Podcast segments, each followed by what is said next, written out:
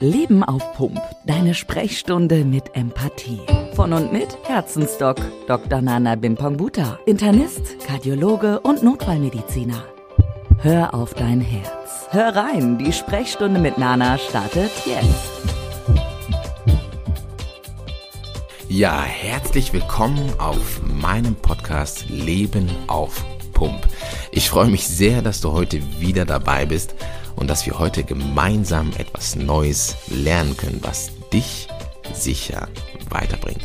Und äh, heute geht es um ein Thema, was ich gerne mit dir teilen möchte und wir werden das am Ende ähm, der Folge wieder kurz zusammenfassen als richtige Take-Home-Message, die du mitnehmen kannst und umsetzen kannst. Da bin ich ganz, ganz sicher. Es geht heute um ein Thema, was uns alle betrifft. Probleme. Ich nenne sie lieber Herausforderungen. Ich möchte dir heute zeigen, wie ich als Arzt mit Problemen, Herausforderungen umgehe in meinem Alltag und vor allem, wie du mit Problemen oder Herausforderungen umgehen könntest. Als Lösungsvorschlag. Ich bin mir sicher, dass was für dich dabei.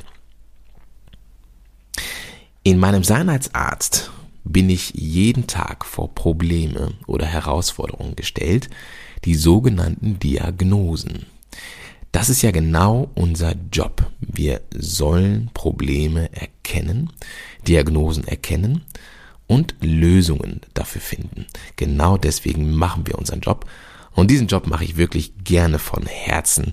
Deswegen auch der Herzensdoc. Wie sieht das genau aus? Ein Patient kommt zu mir mit einer Herausforderung, ein Problem, zum Beispiel Luftnot. Dann ist es meine Aufgabe herauszufinden, warum der Patient diese Beschwerden berichten könnte, was die Ursache davon ist.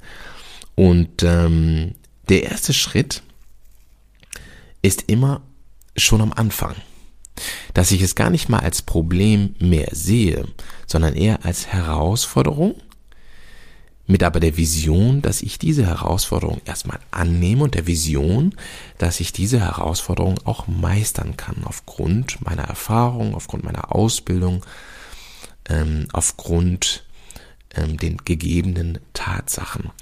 Und da fangen wir schon beim allerersten Punkt an.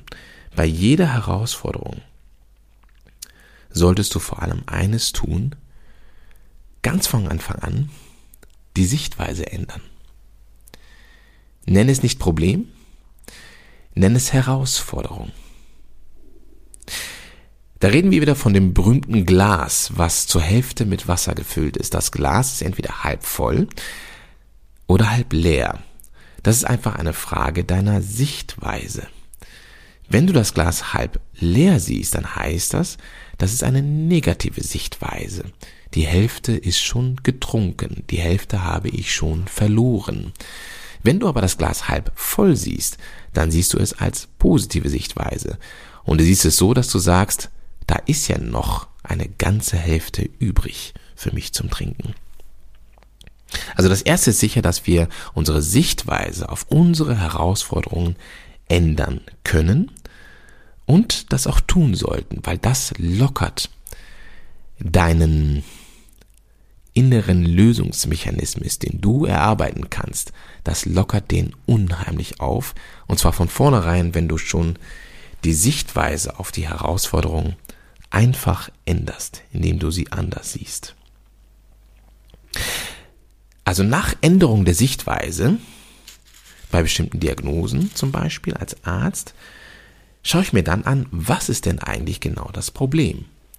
Und um das zu erkennen, mache ich die sogenannte Anamnese. Ich frage den Patienten nach seinen Symptomen, seit wann die bestehen, ob es schmerzhaft ist, wie der Schmerz aussieht und so weiter. Es gibt eine bestimmte Technik, die wir erlernen in der sogenannten Anamnese. Und das ist aus meiner Sicht neben den ganzen Apparaten, die wir anwenden können, immer noch das Wertvollste, dass wir mit den Patienten sprechen, dass wir uns empathisch Zeit für unsere Patienten nehmen und die genau fragen, was denn eigentlich die Beschwerden sind. Und wenn man diese Technik beherrscht, dann kommt man sehr, sehr weit, weil man kann mit der Erfahrung und mit der Zeit die richtigen Fragen stellen. Und wenn man die richtigen Fragen gestellt hat als Arzt, dann können wir auch die richtigen Untersuchungen veranlassen, die uns auf dem Pfade der Problemlösung helfen können und definitiv helfen werden. Und auf diese Weise finden wir dann irgendwann die Diagnose. Und wenn wir das Was genau definiert haben, zum Beispiel durch Anamneseerhebung, also durch Befragung des Patienten einerseits und dann auch durch die körperliche Untersuchung, indem wir den Patienten zum Beispiel abhorchen, horchen mit unseren Stethoskopen oder indem wir den Patienten tatsächlich anfassen, untersuchen mit unseren Händen, indem wir spüren, was der Patient für Beschwerden hat, ähm, dann kommen wir auf das, kommen wir dem Was näher. Ne? Dann können wir genau definieren, was ist eigentlich genau das Problem. Also das erste wäre die Sichtweise zu verändern, Glas voll oder halb leer, eher voll nehmen. Und das zweite wäre, das Was zu definieren. Was ist denn genau das Problem oder die Herausforderung unter Einsatz von verschiedenen Tools, wie zum Beispiel bei uns als Arzt Anamnese, also Fragen stellen und körperliche Untersuchung sowie apparative Diagnostik, das heißt ein EKG schreiben, eine Röntgenaufnahme, das sind apparative Diagnostiken, also wo wir Apparate einsetzen auf dem Pfade der Diagnosestellung.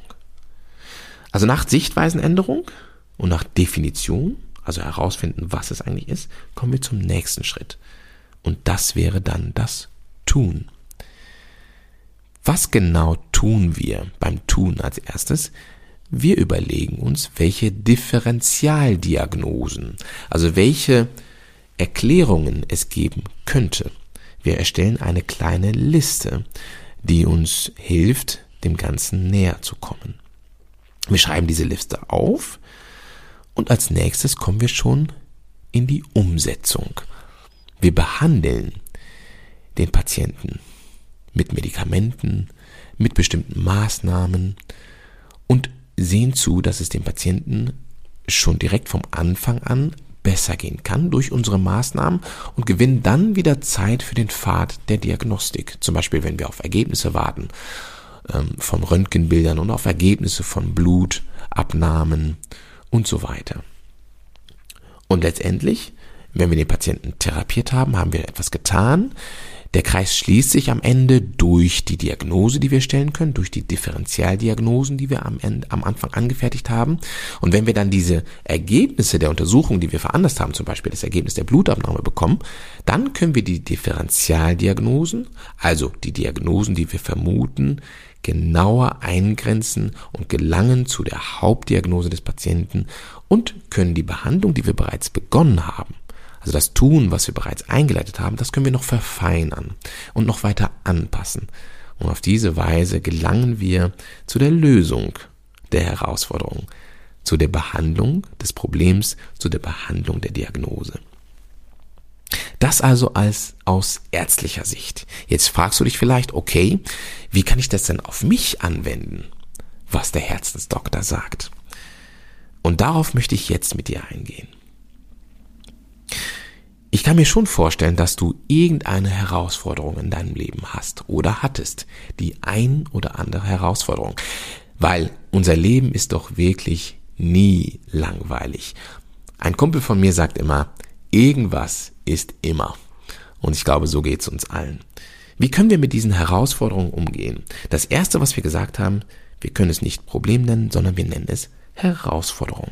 Weil das Wort Herausforderung bedeutet, dass ähm, wir uns dem eher stellen können, dass wir nicht machtlos sind, sondern dass wir etwas tun können. Und was können wir tun? Wie wir eben schon am Beispiel gesehen haben, wie wir Diagnosen stellen, können wir auch bei anderen Problemen oder Herausforderungen dasselbe tun. Wir können uns als erstes fragen, was genau ist denn das Problem oder ist denn die Herausforderung? Wir können es formulieren, wir können uns Fragen stellen, und ähm, mit Hilfe dieser Fragen können wir das Was genauer definieren. Zum Beispiel auch aufschreiben. Das ist ein wichtiger Schritt, weil stellt euch mal vor, wir würden einen Patienten behandeln, ohne uns zu fragen, was er denn eigentlich hat, ohne die Differentialdiagnosen aufzustellen. Dann würde doch jeder sagen, Moment mal, was behandeln wir denn dann überhaupt? Und genau so können wir in der Analogie sagen, dass es Sinn macht, bei jedem Problem, jeder Herausforderung sich zu fragen, was genau ist denn meine Herausforderung damit? Und das könnte zum Beispiel sein, was weiß ich, Prüfungsangst. Angst. Dann können wir uns fragen, okay, warum habe ich denn diese Prüfungsangst? Wovor genau habe ich denn Angst? Das könnte sein, ich habe Angst, nicht zu wissen, nicht die Antwort zu wissen auf die Frage, die der Prüfer mir stellt. Das könnte sein, ähm, zu aufgeregt zu sein. Das könnte sein, Angst davor zu haben, ein Blackout zu haben, dass das, was ich gelernt habe, ich mich nicht mehr erinnern kann und und und. Da gibt es verschiedene Formen der Prüfungsangst, wenn wir das als Beispiel nehmen. Das heißt, wenn wir erkannt haben, was es ist, und da hilft einem häufig das Aufschreiben, dann können wir ins Tun kommen. Und so wie bei den Diagnosen ähm, oder Differentialdiagnosen heißt das Tun bei einer Herausforderung, dass wir uns überlegen als nächstes, wie wir denn die einzelnen Punkte, die das Was ausmachen, zum Beispiel ähm, Angst vor einem Blackout, Angst, die Antwort nicht zu wissen, wir können uns überlegen, wie wir die einzelnen Punkte angehen können. Und da können wir dann diese Punkte einfach neben die Liste, die wir angefertigt haben mit den Was-Fragen, daneben schreiben. Zum Beispiel neben die Was-Frage Angst davor, ähm, die Antwort nicht zu wissen, könnte man schreiben, möglichst viel lernen, respektive in Erfahrung bringen, was denn dieser Prüfer gerne fragt, zum Beispiel. Weil es gibt kaum Prüfer, die ganz viele verschiedene Themen erfragen, sondern meistens gibt es bei jedem Prüfer, das ist meine Erfahrung, ein, zwei, maximal drei Lieblingsthemen, die er oder sie gerne abfragt. Und das kann man zum Beispiel in Erfahrung bringen. Das wäre so ein Tun in diesem Fall, dass man sagt, okay, ich versuche herauszufinden, was denn dieser Prüfer gerne fragt. Welche drei Themen gibt es bei diesem Prüfer, die oft gefragt wurden? Da könnte man zum Beispiel andere, die diese Prüfung, genau diese Prüfung, die ich vor mir habe, schon geschafft haben, die könnte ich einfach fragen. Hör mal, welche Themen werden denn von diesem Prüfer, dieser Prüferin gerne abgefragt und wie hast du das denn eigentlich hingekriegt mit dem Lernen? Kannst du mir dabei helfen? Das heißt, wir können bei einem Tun zum Beispiel damit anfangen, dass wir ähm, ähm, eine Liste ähm, neben der Liste, die wir erstellen zum Was, daneben schreiben, was können wir denn tun. Und eins vom Tun könnte in diesem Fall mit dem Beispiel Prüfungsangst sein, dass wir den oder diejenige, die die Prüfung schon abgelegt hat, fragen, uns Hilfe holen und uns möglichst gut darauf vorzubereiten. Und zwar so gut wie wir können. Denn äh, wenn wir ehrlich sind, und das muss dir auch klar sein, sind deine Fähigkeiten oder das, was du tun kannst, ohnehin begrenzt. Du wirst ja niemals alles perfekt wissen und lernen können, sondern es wird immer ein gewisses, ja, Restrisiko verbleiben, dass du eben etwas nicht wissen könntest in einer Prüfungssituation. Aber wenn dir bewusst ist, dass du alles, was du machen kannst, wirklich in die Hand genommen hast, dann wirst du automatisch ruhiger in die Prüfung gehen und diese auch besser meistern können, wenn wir von diesem Beispiel Prüfungsangst ausgehen oder dabei bleiben. Also wir haben gesagt, wir müssen das Problem anders nennen, wir nennen es Herausforderung. Wir müssen das Was genau definieren, was das Problem oder die Herausforderung ist und wir müssen uns überlegen, was wir tun können in diesem Moment, um diesen Herausforderungen entgegenzuarbeiten. Wenn wir diese Themen geschafft haben, in der Problem- oder Herausforderungsbewältigung. Wir haben es, ähm, wir haben es anders genannt, wir haben es genau definiert und wir haben, wir sind ins Tun gekommen. Dann bleibt nur noch eins, was den Patienten hilft und was ich glaube, was dir auch sehr gut helfen kann und uns allen hilft, wenn wir dranbleiben, nämlich die Hoffnung aufrecht zu erhalten. Die Hoffnung, dass alles gut geht. Und wie kann man das aufrechterhalten? Ich glaube, dafür gibt es zwei Wege. Einerseits die Vision. Wie wird für den Patienten, wie wird es mir danach gehen, wenn ich wieder gesund bin?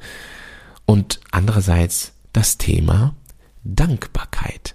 Dankbar sein für die Dinge, die wir bisher geschafft haben. Dankbar sein für die Dinge, die wir aktuell gemeistert haben und äh, dankbar sein für die Lösungsvorschläge, die uns gemacht werden oder die wir uns selbst erarbeitet haben.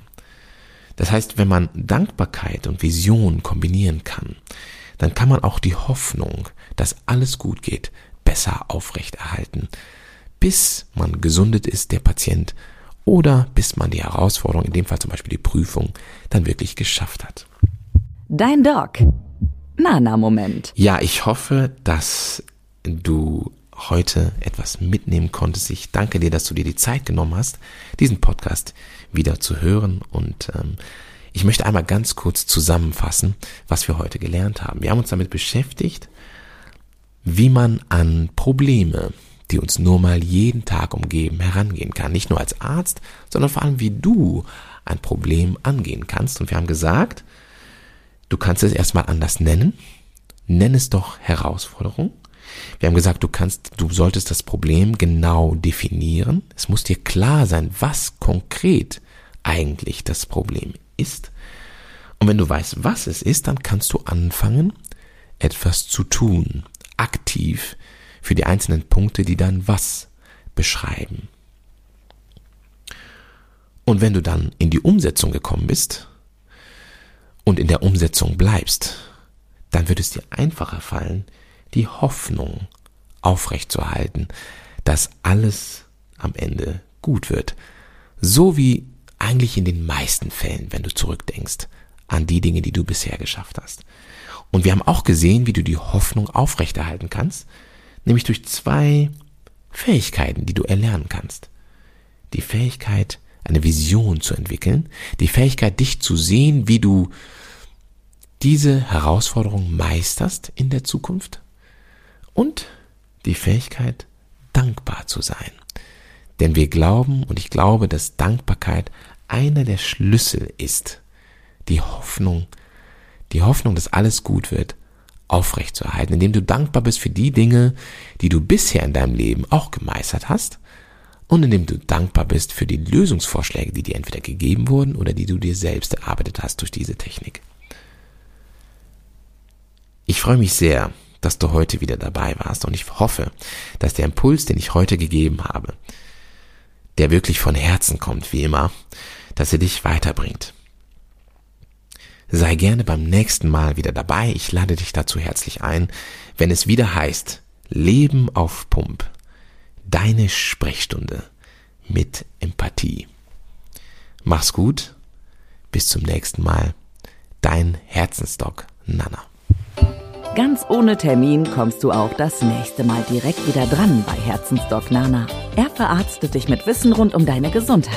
Sicher dir die Sprechstunde mit Empathie mit einem Klick. Abonniere Leben auf Punkt der Podcast und wir hören uns gleich schon wieder. Noch schneller zu Nana geht's natürlich über seine Homepage. Herzlich willkommen auf herzensdoc.de.